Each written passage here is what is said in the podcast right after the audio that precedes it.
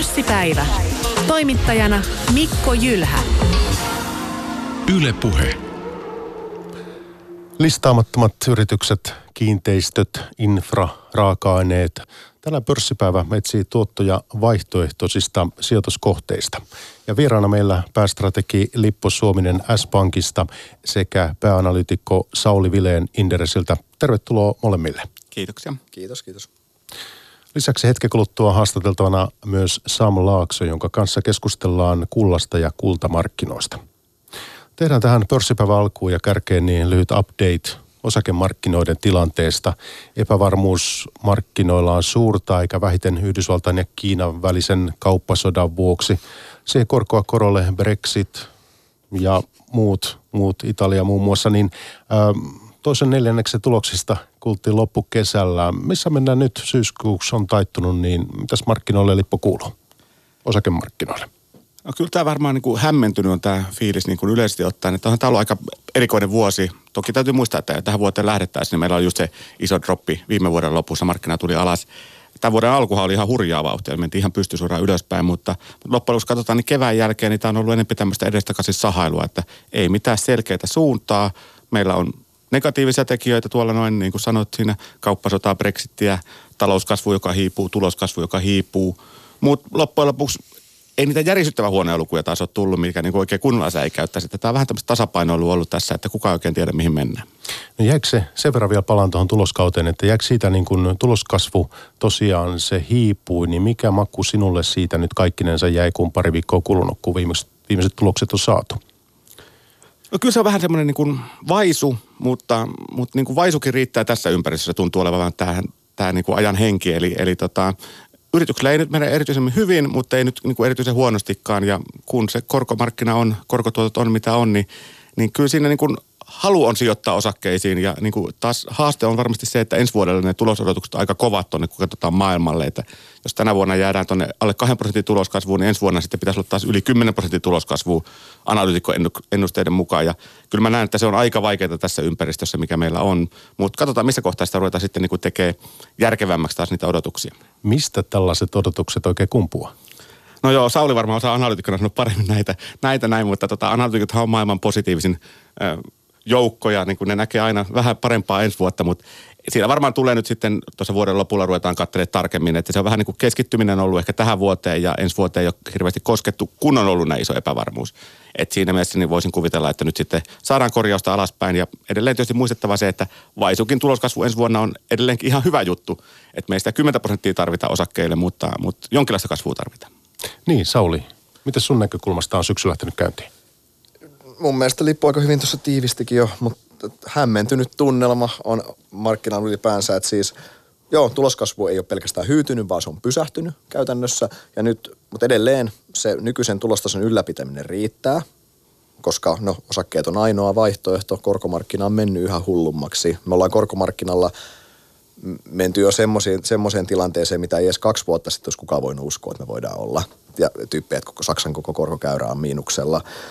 Äh, ehkä se isoin huoli tähän, sä listasit niitä huolia aikaisemmin, niin että realisoituuko ne ja johtaako ne siihen, että meneekö talous oikeasti taantumaan. Jos talous menee taantumaan, se on selvää, että nykyiset tulokset ei kestä, tuloksissa on laskuvaraa, silloin jos tulokset laskee kunnolla, niin silloin myös osakkeissa on laskuvaraa. Mutta edelleen niin kuin sanoit, jos, jos ne tulokset kestää, että me saadaan edes vähän tuloskasvua ensi vuonna, niin se on ihan ok tilanne. Se mikä on ehkä hyvä varsinkin niin kuin Helsingin pörssiä, jos katsotaan Eurooppaa, niin pörssi ei ole hirveän kallis. Pörssin kertoimet on viime vuosina maltillistunut, kun tulokset on kasvanut ja pörssi on polkenut paikallaan. Helsinki on kolmatta vuotta polkenut paikallaan.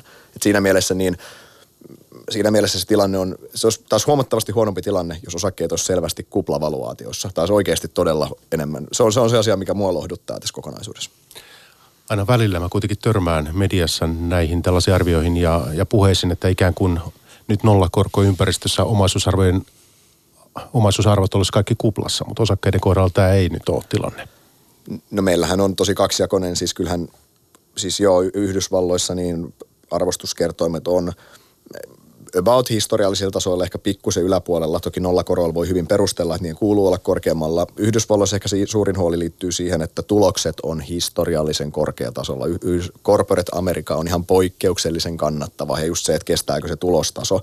Ja siinä on ihan valtava ero, missä Euroopan pörssit on ja missä Yhdysvallat. Ja yleensä kun puhutaan, niin me katsotaan Yhdysvaltojen pörssejä.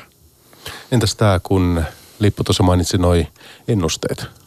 Ja mitä sä siihen vastaisit, että niin, no siis, analyytikkoennusteet? No siis ylipäänsähän se on melkein, melkein tota aina, jos katsotaan, että katsotaan indeksit, esimerkiksi S&P 500, mikä niin tätä Yhdysvaltojen pääindeksiä, niin analyytikot ennustaa vuoden alussa tyypillisesti semmoista pikkusen päälle 10 prosentin tuloskasvua oikeastaan aina.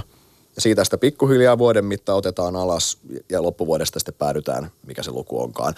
On muistaakseni, jos mä ihan väärin muistan, niin tämän 2000-luvulla meillä on muistaakseni kolme vuotta, milloin se käyrä on ollut toisinpäin. Eli ennusteita on nostettu pitkin vuotta eikä laskettu. Ja ne vuodet on muistaakseni 2005 ja 2006 silloin supersyklin kuumimpina vuosina ja sitten 2018 ja 2017 oli joo, se yksi joo. jälkimmäinen. Mutta näin, niin kuin, mut näin se näin se, vaan, näin, näin se tyypillisesti vaan menee, että kaikki analyytikot odottaa, että kyllä tällä yrityksellä kyllä se ensi vuonna sitten kääntyy ja näin. Ja sitten kun ennusteet summataan, niin tämä siitä tulee.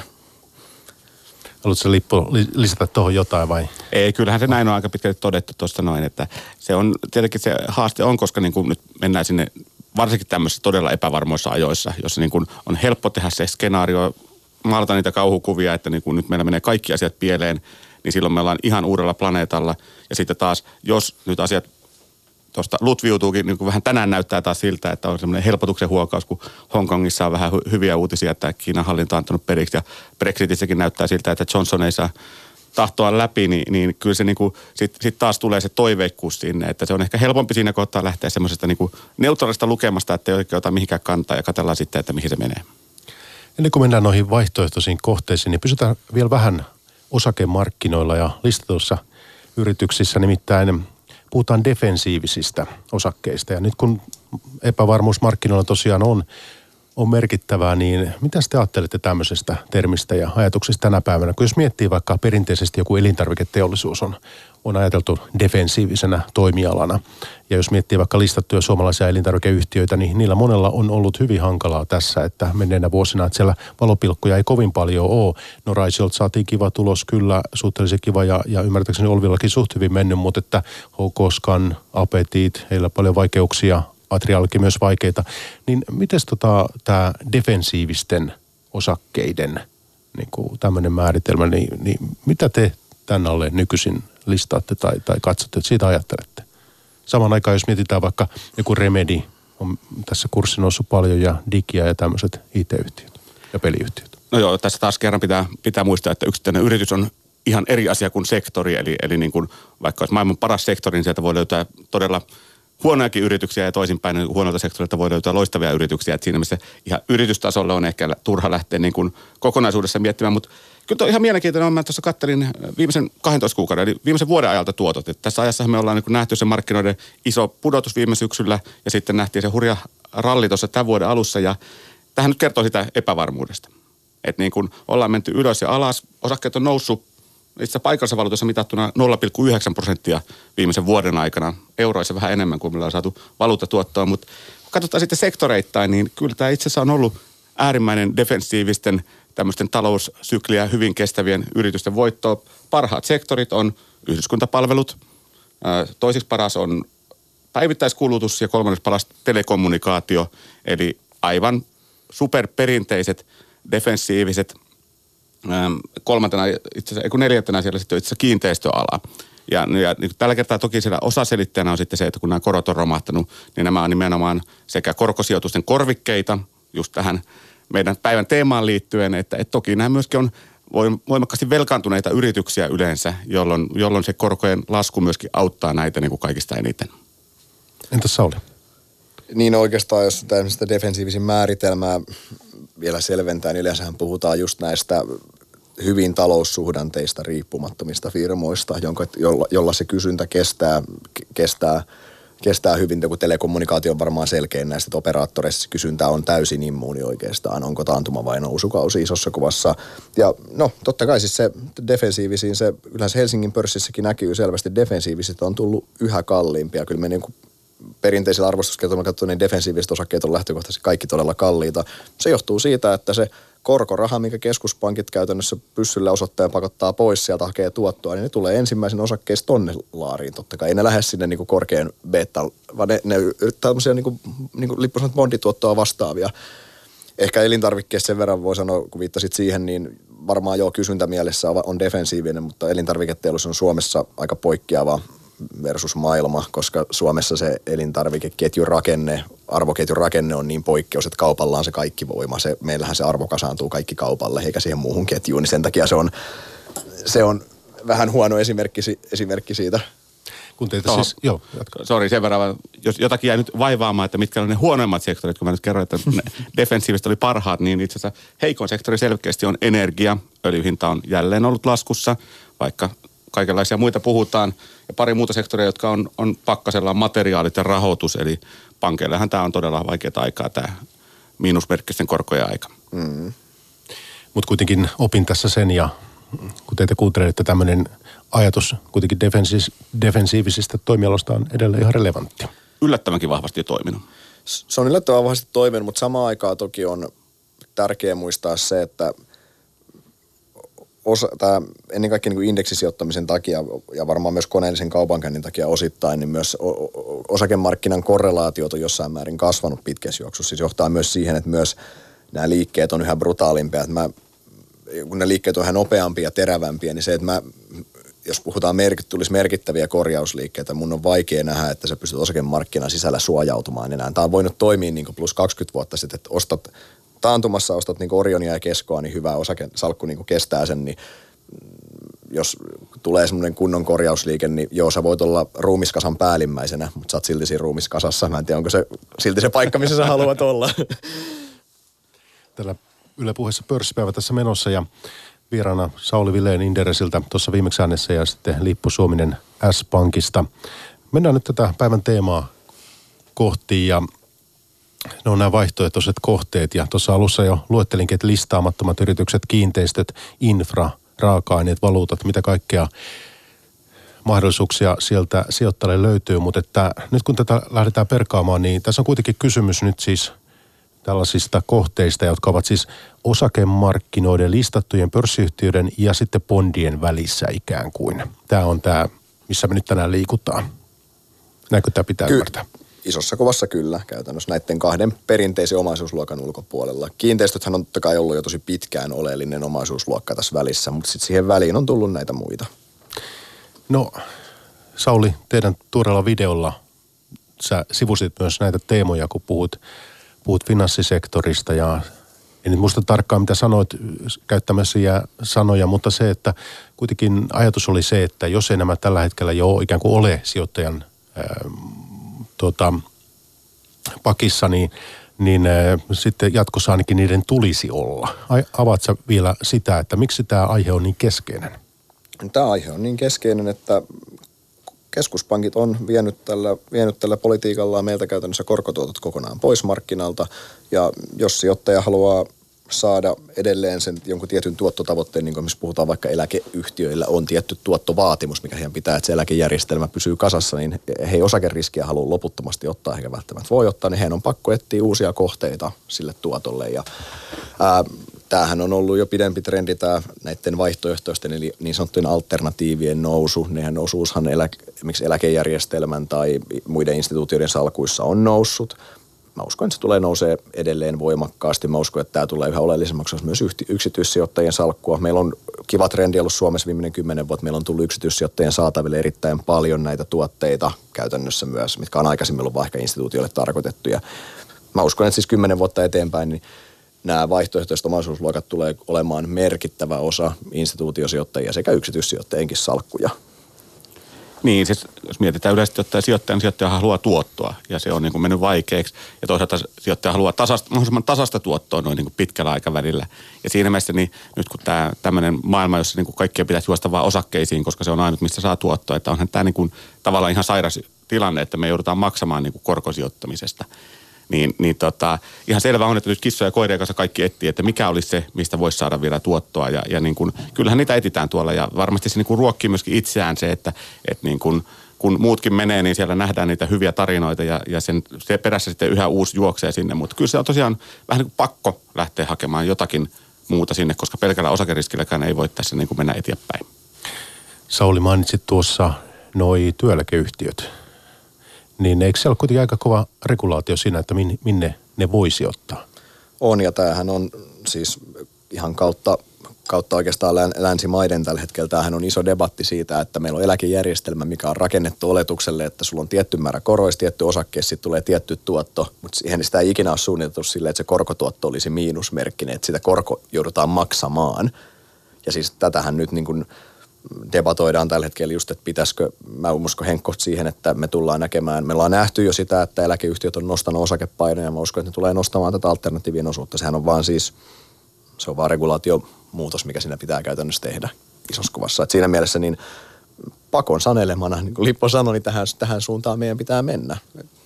Niin, tuohon voisi todeta sen, että paljon tosi ihmetellään, että niin kuin, miksi kukaan ostaa miinusmerkkisellä korolla niin kuin joukkolainoja. Että ei siinä ole mitään järkeä, että miksi mä nyt laitan niitä tilille, mutta toki yksi mitä on tapahtunut, että yritykset, instituutiot joutuu lisääntyvissä määrin maksamaan negatiivista korkoa tilistä tällä hetkellä. Että se ei välttämättä enää ihan niin houkutteleva. Se ei ole se nollatuottovaihtoehto, jos siellä tarjolla. Ja yksi on tosiaan, mitä Sauli sanoi, että kun on viranomaismääräykset, jotka sanoo, että sulla pitää olla tietty määrä tämmöisiä täysin turvattuja sijoituskohteita, niin se on vaan pakko ostaa. Se on ihan sama, että onko se miinus 0,7 vai, vai jotain muuta. Mutta tämähän on siis huvittava asia, että ollaan määrin jopa mielipuolinen, että sanot, että, että turvattu kohde, mutta jos sä ostat sitä miinuskorolla, niin sehän on, aino, sehän on turvattu, että sä häviät rahaa sinä aikana. Itse asiassa saat vähemmän takas, mitä sä oot sinne lopulta laittanut. Se on ihan niin kuin, se on vastoin kaikkia talouden lainalaisuuksia ja periaatteita, mihin meidän nykyinen talousteoria pohjautuu pitkälti. Ehkä me ollaan liian vanhoja Sauli nykyään, että niinku pitää kirjoittaa nuo teoriat uusiksi. Mutta ymmärsin jotenkin näin, että tämmöinen joku, oliko se Itävallan satavuotinen joku bondi, mikä, mistä sai hurjat tuotot tässä, tässä nyt kun korkotaso on laskenut. Ja se perustuu nimenomaan siihen pitkään laina-aikaan. Joo, eli kun muistetaan, että, että joukkolainoissahan on, niin kuin, hinta nousee sitä mukaan, kun korko laskee, eli saat niin kuin pääomaa tuottoa siinä. Eli lyhyellä aikavälillä on niin kuin, tosi isot juhlat. Se on se vaihe, kun, kun se lämmittää kivasti, mutta pitkällä tähtäimellä tietysti tuotot on aina vaan huonompia. Eli, eli niin kuin tänä vuonnahan joukkolainatuotot on ollut aivan häikäisevän hyviä. Valtiolainat on tuottanut itse asiassa, niin kuin jos viimeinen vuosi katsotaan, niin euroalueen valtiolainat, siis se mihin kukaan ei koskaan halunnut sijoittaa, koska ne ei tuota yhtään mitään, niin ne on tuottanut enemmän kuin osakkeet tässä viimeisen vuoden aikana ja johtuu siitä, että ne korot on laskenut, mutta samalla se on se iso ongelma, että, se kun korot on laskenut, niin tulevaisuudessa ne tuotot on entistäkin heikommat.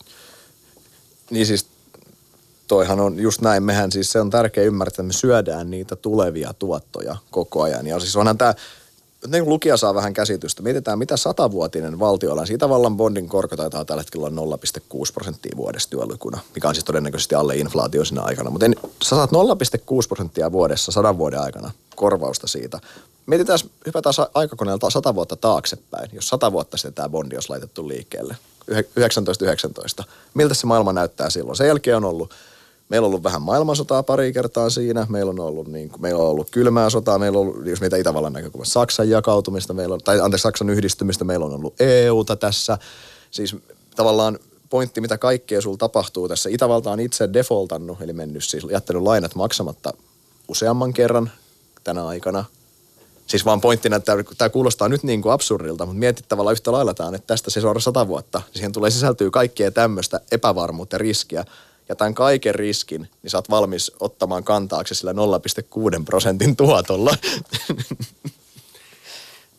Tosiaan bondit sitten siellä toisessa päässä listatut kohteet ja tänään niiden välissä liikutaan sitten, niin tällä nyt, kuten tuossa alussa mainitsinkin, täällä on listaamattomia yrityksiä, sitten on kiinteistöjä, infraa, infran alla on sitten siellä on tietysti erilaisia infrastruktuurikohteita. Metsäkin kai voidaan kai laskea, vai onko se kiinteistö me, sitten vai miten se haluaa luokitella? No kummaksi haluat, mutta varmaan molempiin lokeroihin voi laittaa. Ehkä selvyyden vuoksi voidaan puhua infrana siinä sitten. Niin. Ja sitten on raaka-aineet ja valuutat. Pidä puhutaan kullasta hieman. Onko se sitten raaka-aine vai valuutta? Sitäkin voi miettiä.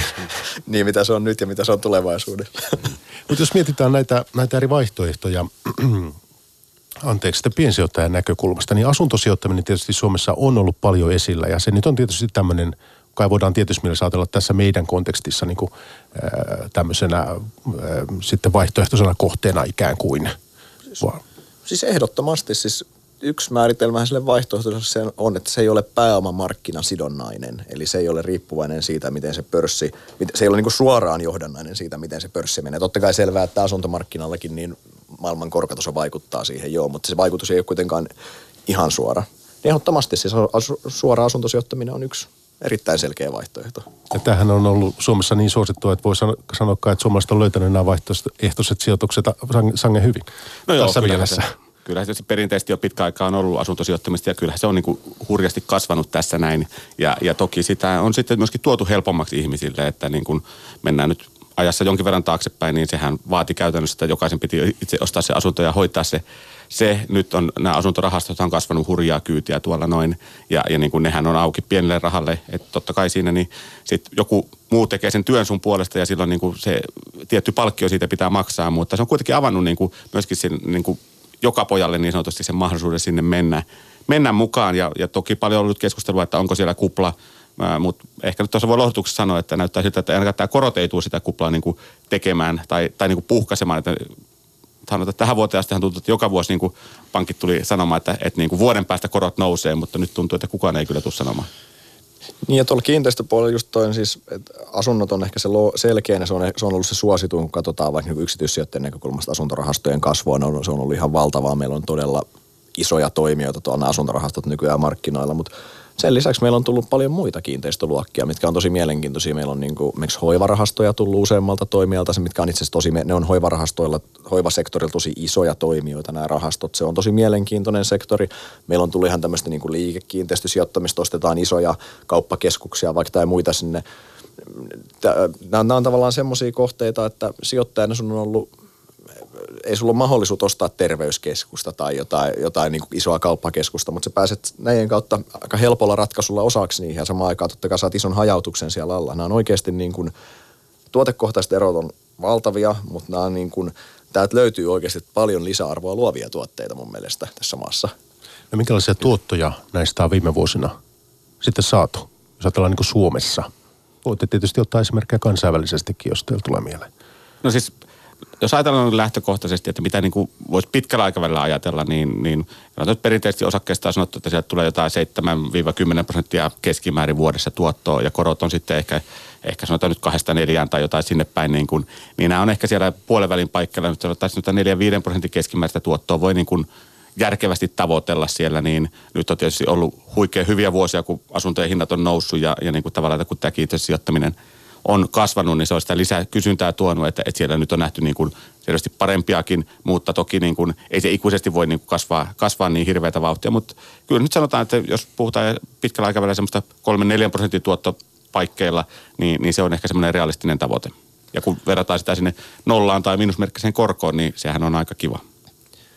Joo, siis ne tuotothan on ollut erittäin hyviä viime vuosina. Siis puhutaan lä- lähempänä 10 prosenttia on voinut saada monista rahastoista, mitkä on niin kuin, totta kai se perustuu siihen, että se vuokratuottohan ei riitä siihen, vaan siinä on sitten sitä arvonkorotusta. Eli no kiinteistöjen arvot on noussut sen nollakorkoympäristön myötä, mikä on ihan täysin sinänsä ymmärrettävääkin. Mutta tota, mutta toki se kassavirta, niin kuin Nippo sanoi, niin se kassavirtapohjaisesti, niin jossain siellä niin kuin alle osaketuottojen kuitenkin, että jossain – onko se 3, 4, 5, 6, mikä se range on, mutta siellä. Mutta toki edelleen niin kuin varsin tervettä tuottoa suhteessa siihen korkotasoon, mitä on tarjolla.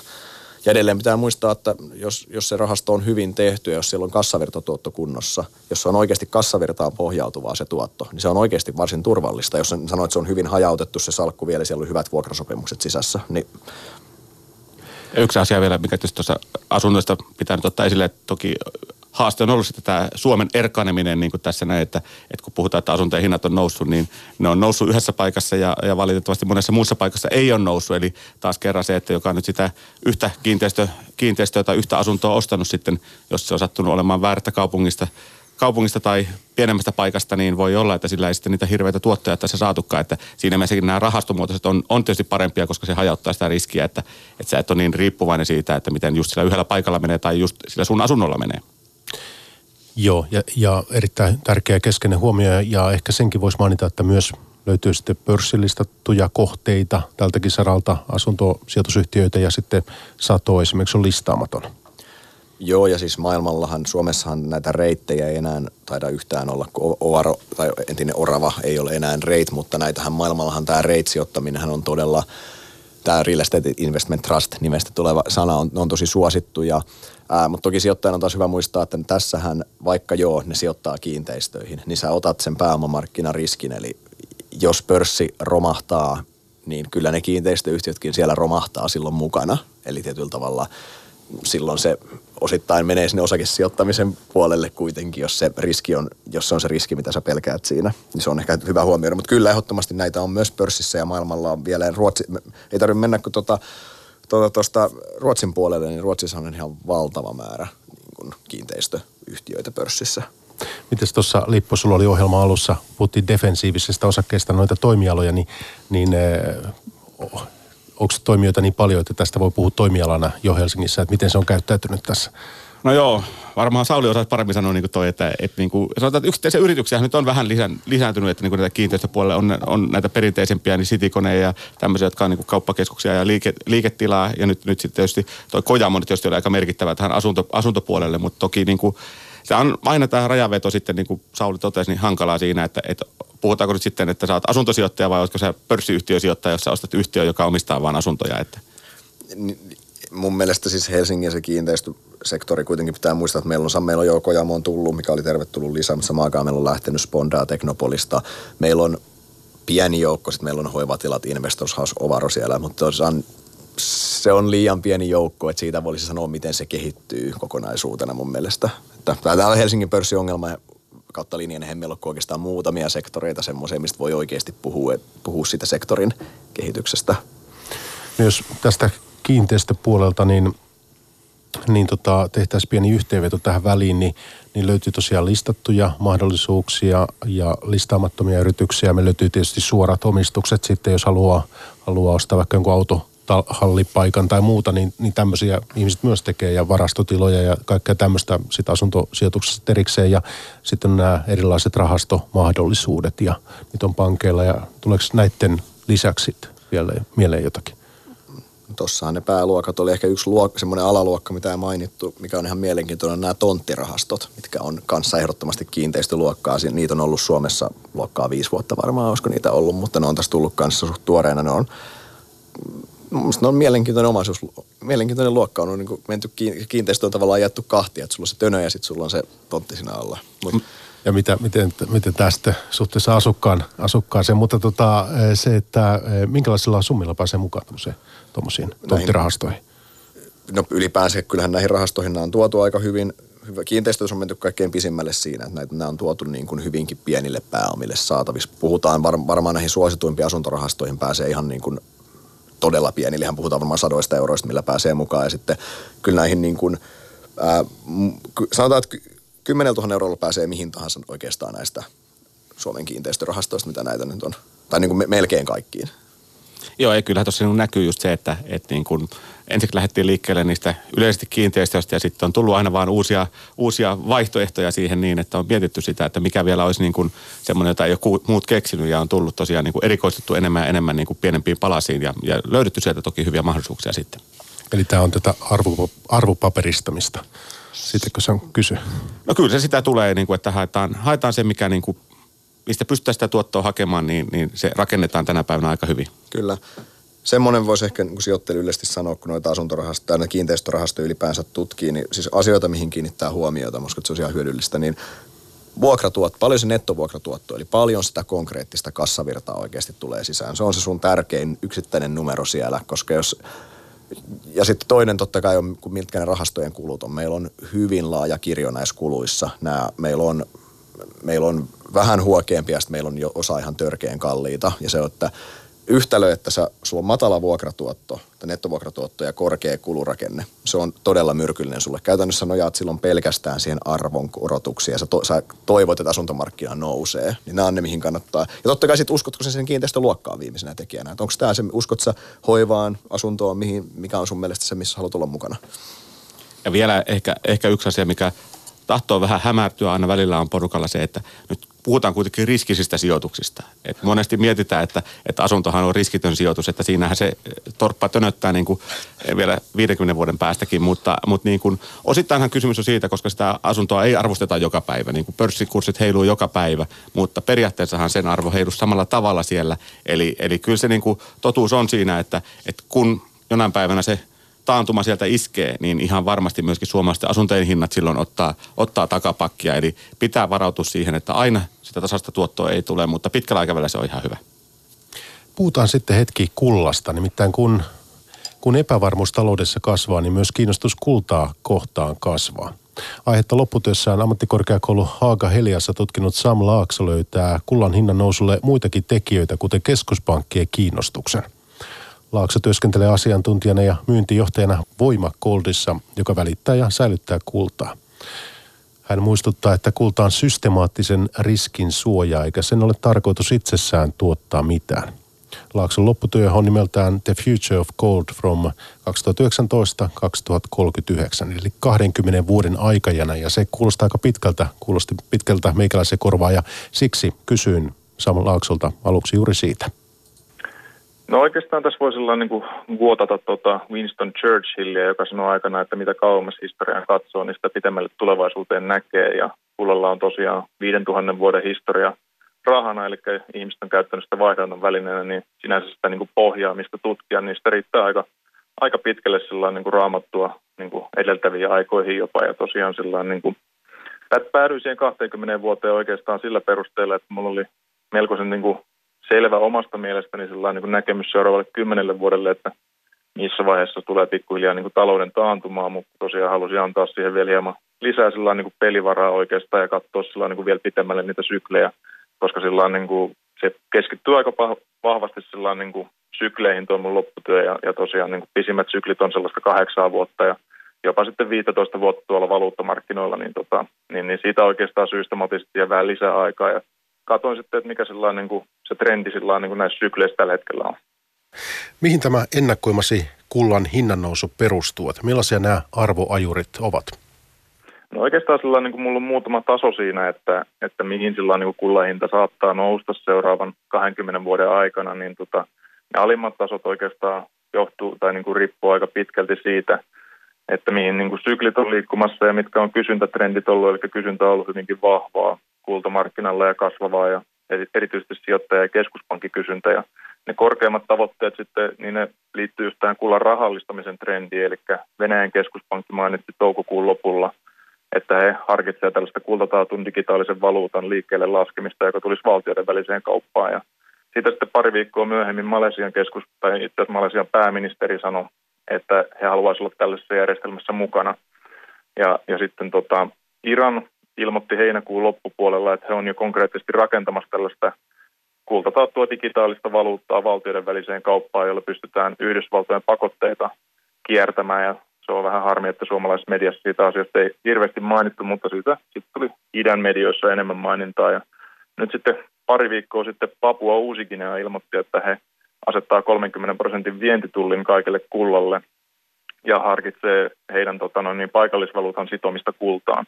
Eli tässä on tämmöinen selkeä niin kuin rahallistamisen trendi markkinalla nähtävissä ja siitä on ollut jo vuosien ajan sellainen niin kuin nähtävissä esimerkkejä, että keskuspankit on ostaneet isoja määriä kultaa just Aasiassa lähinnä ja Suomeen niin kuin lähimpänä niin Puola ja Unkari on aloittanut kultaostot viime vuosien aikana ja tosiaan sellainen, niin kuin, tämä on ehkä se kaikista suurin, suurin sellainen trendi tässä markkinassa, joka on sellainen isoimpia ajureita, niin se, että kullasta tehdään uudestaan rahaa sekä valtioiden tasolla että myös sitten on tullut paljon yksityisiä yhtiöitä, jotka tarjoaa maksupalveluita sitten, jotka on sidottuna kultaan, niin, niin tota, ne on oikeastaan ne suurimmat ajurit tällä hetkellä niin kuin kultamarkkinoilla. Kauppalehden artikkelin mukaan tavoitehintasi kullalle on 5000 dollaria eli yli 4000 euroa unssilta, joka on 31,104 grammaa. Milloin tuo hinta saavutetaan?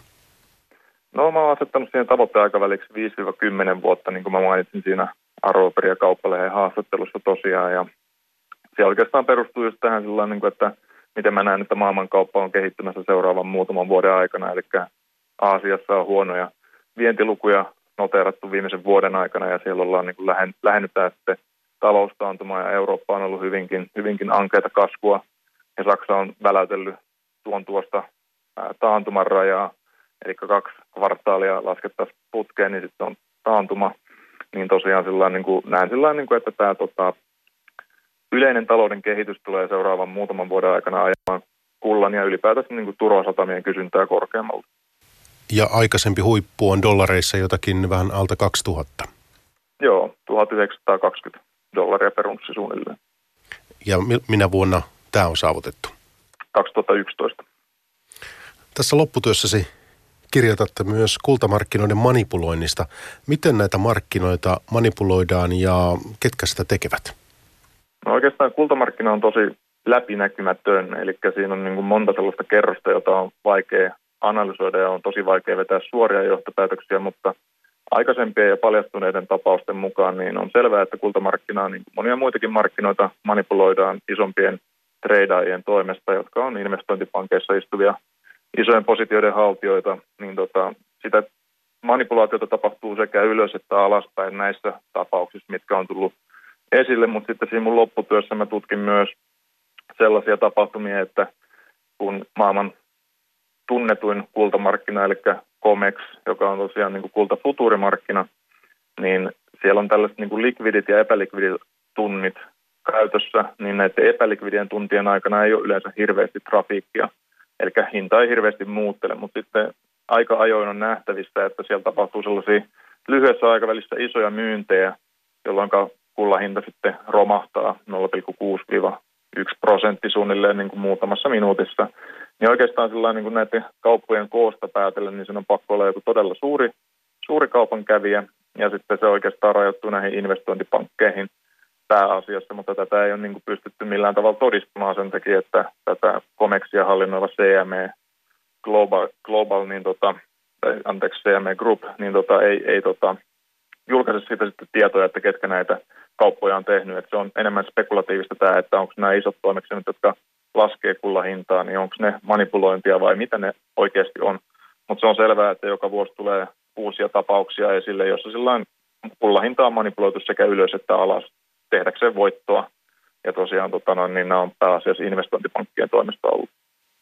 Vastuullisuusasiat ovat nykyisin hyvin runsaasti esillä talousmediassa, sijoittajien keskuudessa ja, ja muutenkin tiedotusvälineissä. Niin entä sitten kulta ja vastuullisuus? Miten alalla pidetään huolta siitä, että vastuullisuus toteutuu? No oikeastaan sellainen niin vastuullisuuden osalta on niin tärkeää luottaa suuriin jalostamoihin, joilla on yhteys kullan lähteelle, eli näihin kaivosyhtiöihin. Eli toki on sellainen kuin Afrikassa paljon kaivoksia, jotka on laittomia ja siellä käytetään kyseenalaisia keinoja saada sitä kultaa sieltä maasta, mutta nämä tota, noin, niin isot jalostamot kieltäytyy yleensä tällaisten kultalähteiden hyödyntämisestä, että heillä on hyvinkin pitkät due diligence-prosessit sitten, joilla todennetaan se kullan alkuperä, että se on niin kuin kunnollisesta kaivoksesta, jossa maksetaan kunnollisia palkkoja. Ei ole niin sanottua niin kuin likaista kultaa liikkeelle ja sen oikeastaan sillä niin kuin siinä pitää vain luottaa alan estabilisoituneihin toimijoihin. Ja tosiaan niin kuin, no esimerkkinä meillä Voimagoldilla, niin me käytetään tällä hetkellä Metallor Technologies, joka on maailman kolmanneksi suurin jalostamo, niin heidän palveluita ja he tuottaa meidän harkot ja tosiaan Metallorilla on kohtalaisen puhdas historia kuitenkin sillä niin kuin isona toimijana ja muun muassa Rolex käyttää Metallorin kultaa. Mitä Sam Laakso vastaat minun kaltaiselle vanhalle jäärälle, jonka mielestä kultaan ei kannata sijoittaa, koska toisin kuin kiinteistöt, yritykset ja bondit, se ei tuota mitään eikä innovoi?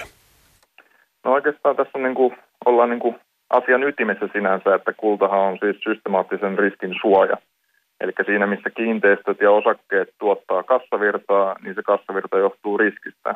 Vuokra, vuokrakiinteistöomistaja ottaa sen riskin, että se vuokralainen maksaa siitä ja osakkeenomistaja antaa rahaa yhtiölle, jonka on tarkoitus sitten saada se raha poikimaan jollain tavalla kantamalla riskiä, niin kulta ei kanna riskiä siinä mielessä, että kulta on ainoa finanssiinstrumentti, joka ei kanna vastapuoliriskiä. Eli esimerkiksi valuutoissa vastapuoliriskinä on se liikkeelle laskeva valtio, mutta kun kulta on universaali tuote, niin kulta ei kanna siinä mielessä vastapuoliriskiä. Jotenka oikeastaan kullan ei ole tarkoituskaan tuottaa mitään, kullan on tarkoitus vaan säilyttää oma, oma ostovoimaansa – jota se on hyvinkin tehnyt viimeisen 5000 vuoden ajan ja, ja ei ole mitään nähtävistä, että seuraavan 20 vuoden aikana se nyt ainakin päättyisi. Ylepuhe pörssipäivä.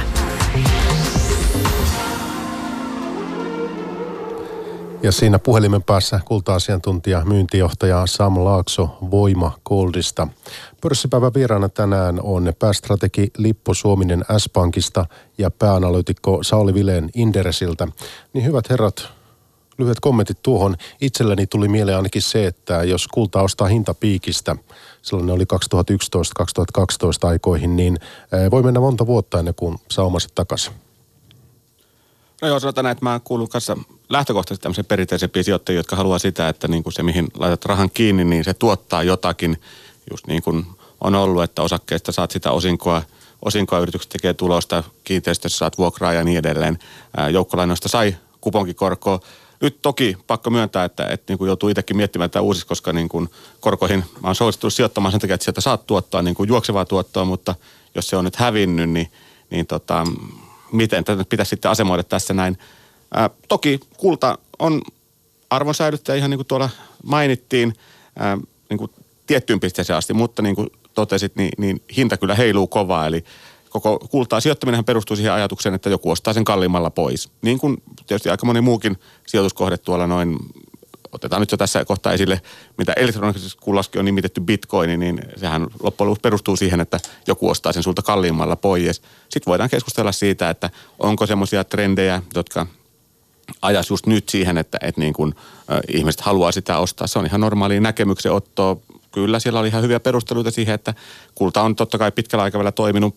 Kulta on arvostettu kuitenkin siinä arvosäilyttäjänä, vaikka niin kuin loppujen lopuksi tosiaan niin eihän sillä hirveästi mitään tee sillä kultaharkolla, että, että toki saada koruja tehtyä jossain teollisuudessa käytetään, mutta noin niin kuin itsessäänhän se ei tosiaan tuota mitään, mutta, mutta tietyissä tilanteissa niin kyllähän se on ollut hyvä sijoituskohde. Et siinä voidaan kuitenkin puhua mielestäsi sijoituskohteesta. No jos sen ottaa sijoituskohteena, niin kyllä. Eli, eli jos niin kuin nimenomaan tarkoitus on, että, että siihen laittaa rahoja talteen tai hakee tuottoa, niin kyllä se silloin sijoituskohde ihan niin kuin mikä muu tahansa ostaa. Sitten vaikka oravan nahkoja sen takia, että, että niin kuin uskoo, että niiden hinta nousee, niin onhan se silloin sijoituskohde.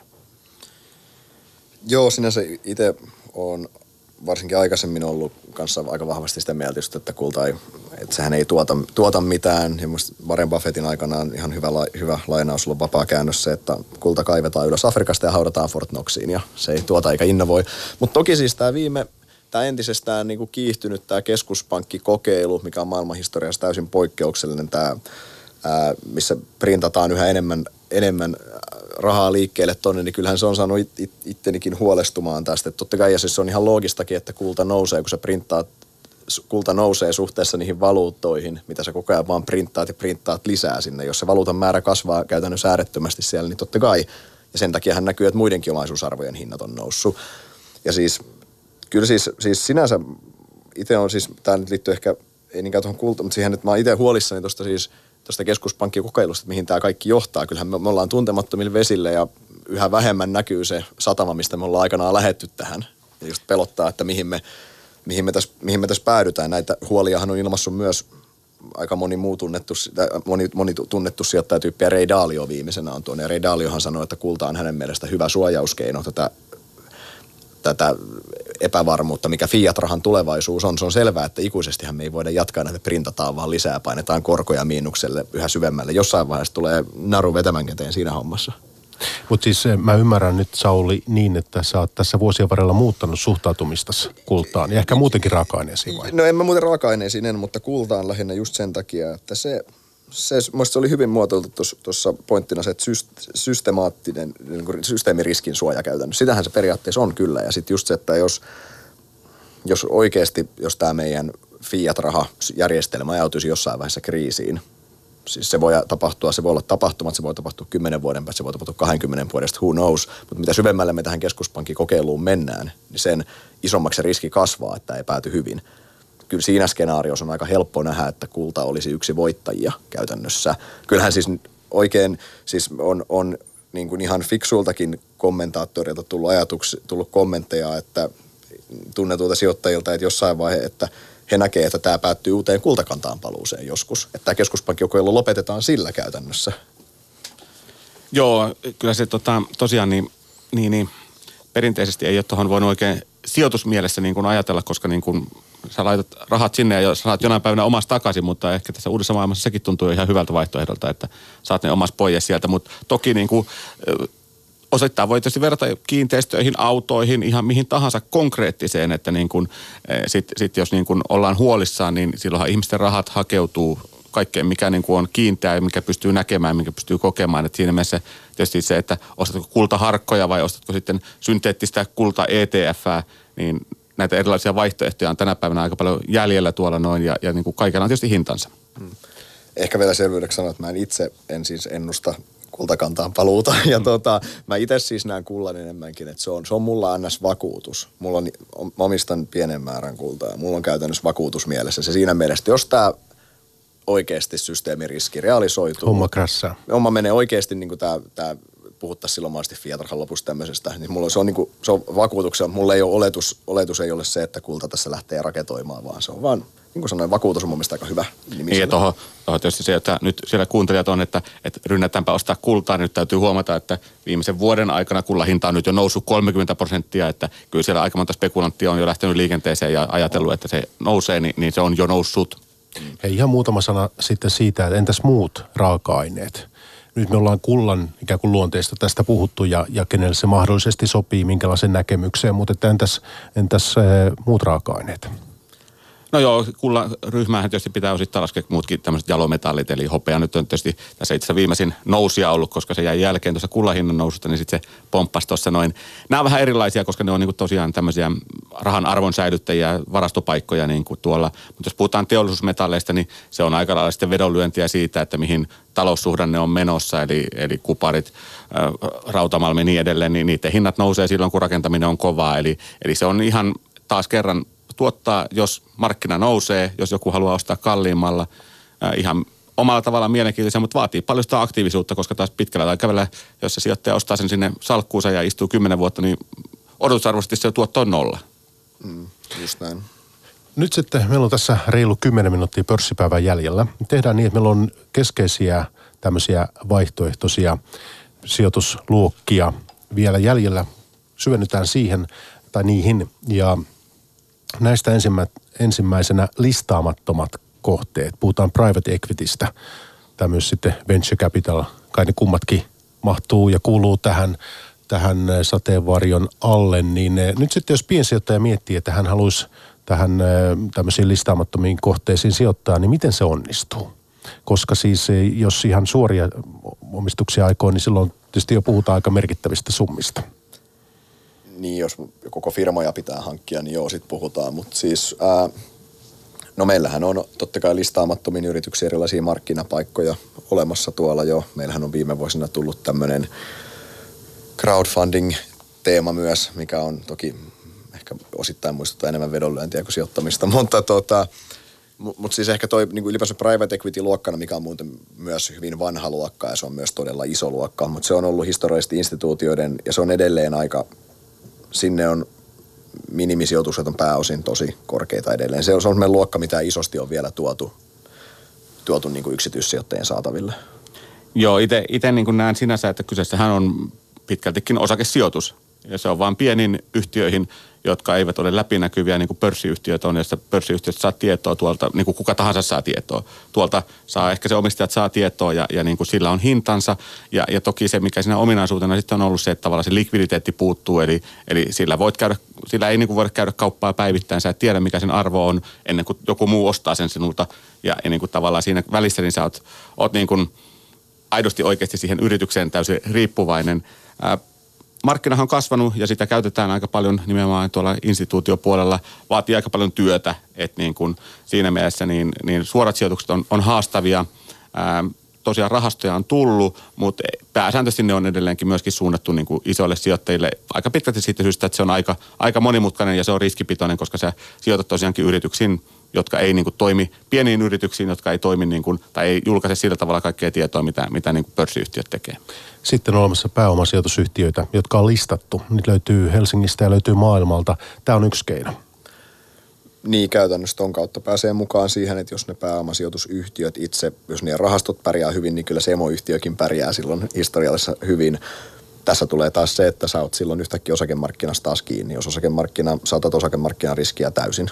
Joo, ihan mun mielestä voidaan täysin verrata tähän kiinteistöpuoleen, että Yes. et niin kuin, et omistas var, ost, välillisesti omistat asuntoa, mutta, mutta se sijoituksen hinta heiluu paljon muuten kuin sen pelkästään asuntojen hinnan perusteella. Niin tuossa sijoituksen hintasi liikkuu sen mukaan, että mitä pörssissä kauppaa käydään, eikä sen mukaan, että mitä ne alla olevat välttämättä niin kuin päivätasolla tekee.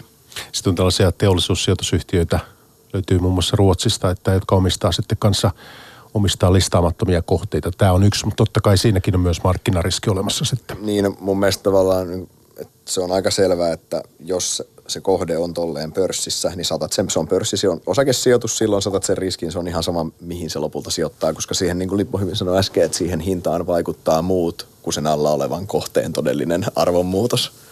Ja silloin saatat sen pörssiriskin, that's it.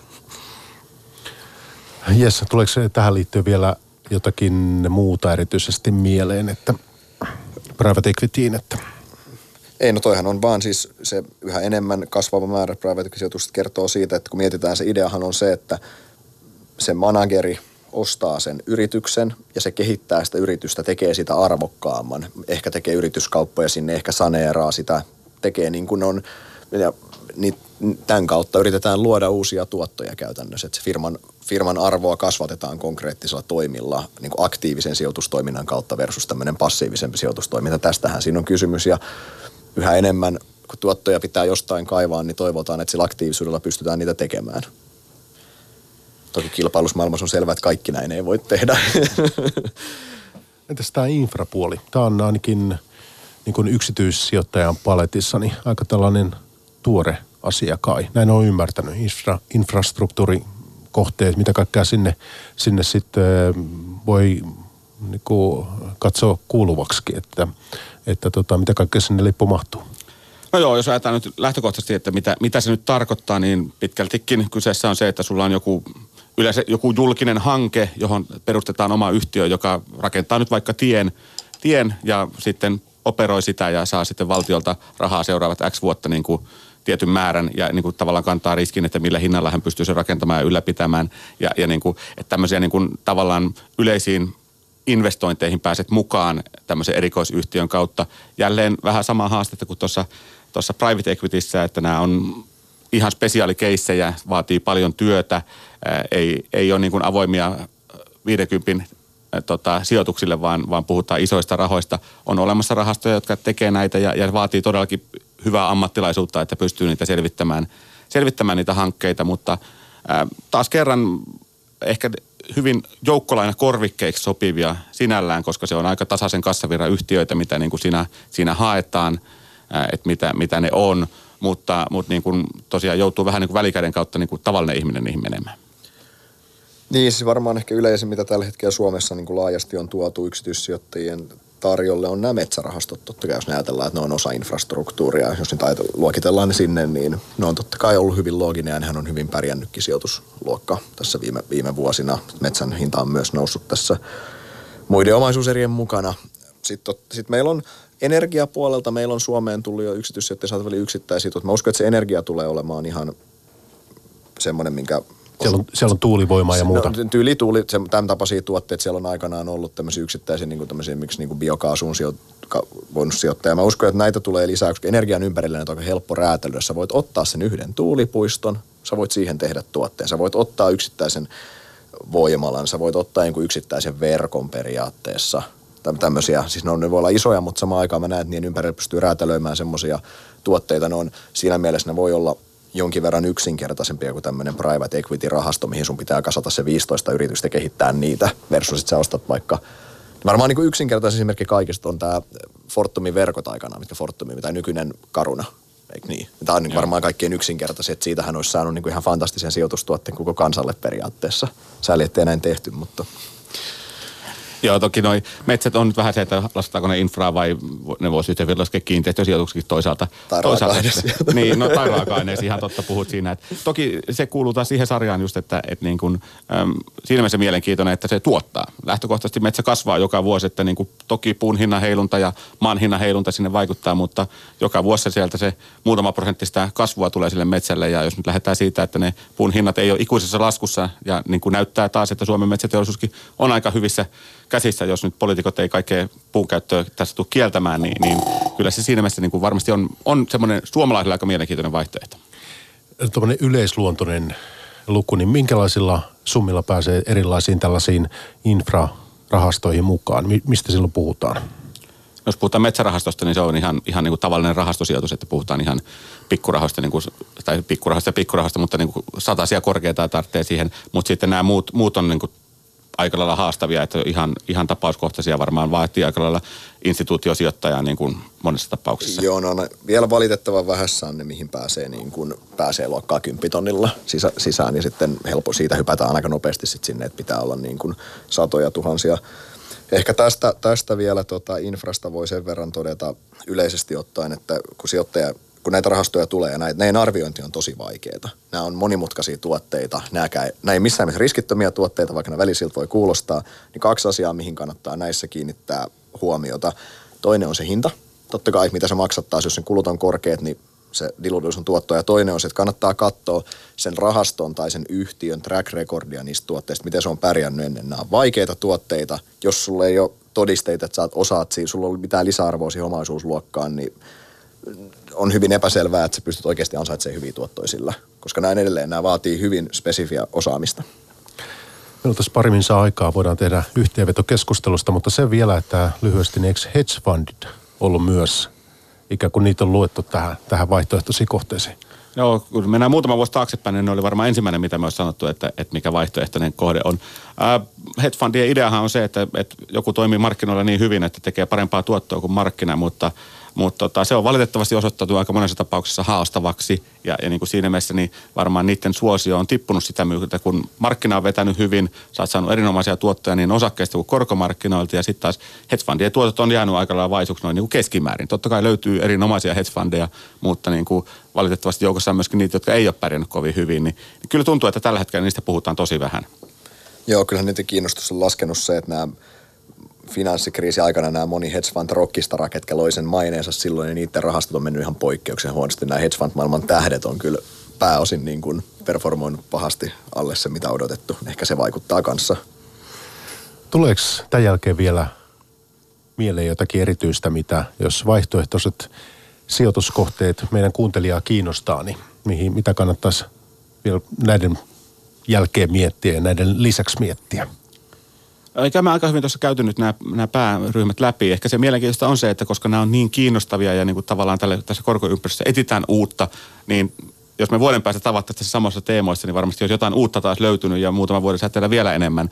Eli, eli kyllä se niin kuin varmasti on semmoinen kehittyvä, kehittyvä puoli ja se haastehan on tietenkin se, että nyt ensimmäisenä jonkun uuden keksii, niin ne saa parhaat tuotot. Että sitten kun kaikki on jo rynnännyt sinne, niin sitten ne hinnat on jo noussut. Että, että siinä mielessä niin varmasti tullaan puhumaan paljon ja tulee kiinnostus, kiinnostus kasvamaan näihin tulevaisuudessakin. Ja kyllä näitä kannattaa olla siellä omassa salkussa mukana. Hyvä. Aika kiittää hei nyt pörssipäivän vieraita. Tuossa äänessä, äänessä viimeksi oli päästrategi Lippo Suominen S-Pankista ja sitten vieraana myös tänään pääanalitikko Sauli Vileen Inderesiltä. Oli ilo, että päästä käymään meillä. Kiitti. Kiitos. Kiitos. Pörssipäivä. Toimittajana Mikko Jylhä. Yle Puhe.